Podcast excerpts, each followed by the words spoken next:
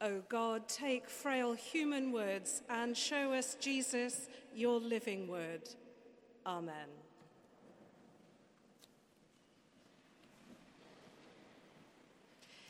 In two services held on consecutive days in April 25 years ago, 74 women were ordained as priests right here. 25 years on, as we gather to mark this anniversary, a certain art installation has just arrived in the cathedral. It's tucked away, but I hope you'll be able to see it at some point during this evening. The piece is by artist Kate Daudy. In 2016, the UNHCR, that's the UN Refugee Agency, gave Daudy a tent from the Za'atari Atari refugee camp in Jordan. It had been home to a family from Syria. The father of the family had written his name in biro over the front door, Abu Tiem. The tent has now been embellished with floral motifs created by internally displaced women in Syria. It's inscribed with the words of refugees, of aid workers, of diplomats, of medical staff, and of soldiers who were involved in the refugee crisis and who amongst them represent 60 different countries. I find meaning in the way these two come together.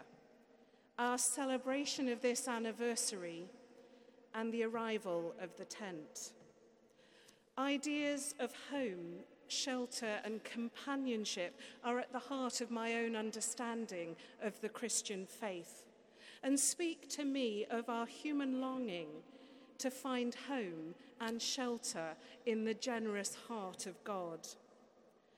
The vulnerability and the transitory nature of the tent in that transept, sheltered as it will be for a time here in this vast and solid cathedral, I find truly moving. The gathered decorations, the appliqued words, a reminder of the community of shelter which we are called to be for one another. Gathering as we do to mark 25 years, we give thanks for the community of shelter that God has woven around and between us. We give thanks for the pioneer women whose determination to follow God's call has sheltered those of us who only more recently have begun to see what in God can be possible.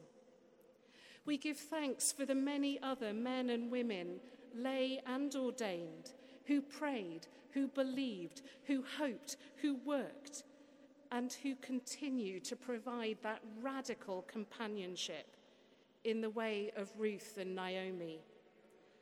And we give thanks for those who take a different theological position yet are able to draw on deep and gracious kindness as we work together, praying, Thy, not my, kingdom come.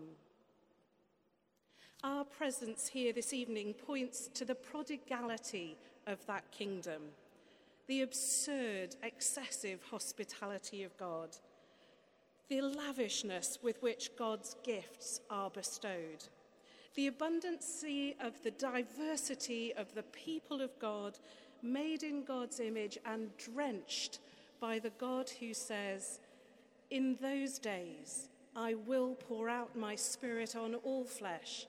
Your sons and your daughters shall prophesy.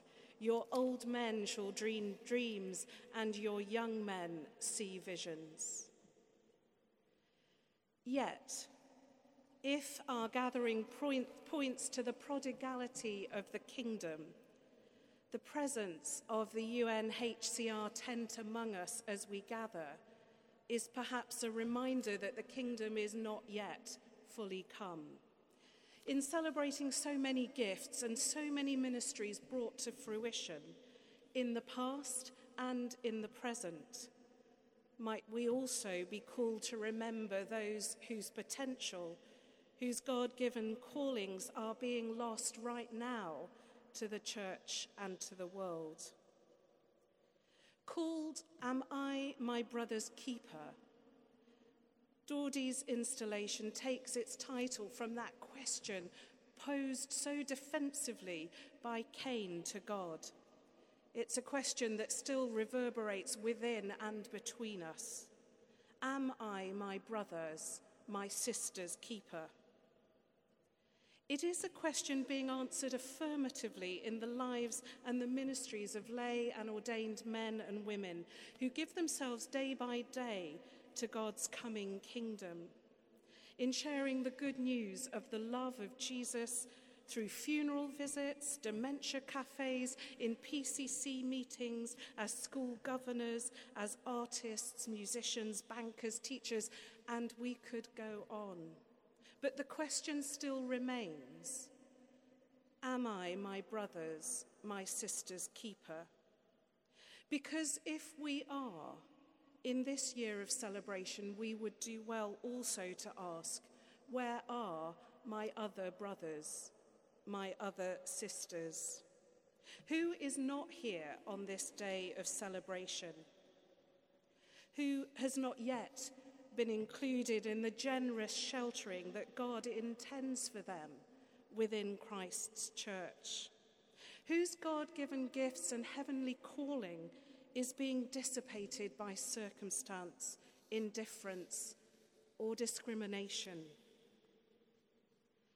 25 years on from those momentous days in 1994, as we give thanks for the courage and the sheltering of those who broke the ground as many of us go about our gloriously everyday ministries, hashtag just a priest, as we turn towards the season of Pentecost again, what are we being called upon now to prophesy, to dream, to work for, that God's kingdom might come and all God's people might be free? With whom are we called to create a community of shelter? in which each may abide and find their home in Jesus.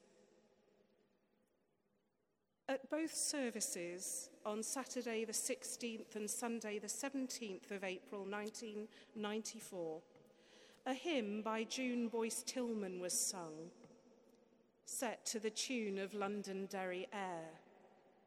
I'd like to end with her words because I think they invite us to a future even bigger than our past and all our imaginings. We shall go out with hope of resurrection. We shall go out from strength to strength, go on. We shall go out and tell our stories boldly, tales of a love that will not let us go.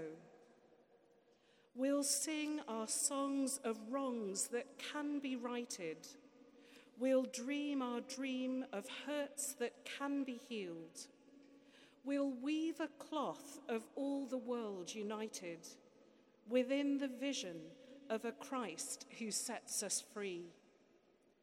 We'll give a voice to those who have not spoken.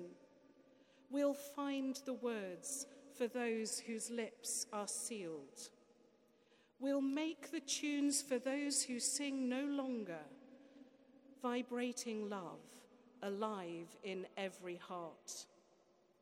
We'll share our joy with those who are still weeping, raise hymns of strength for hearts that break in grief.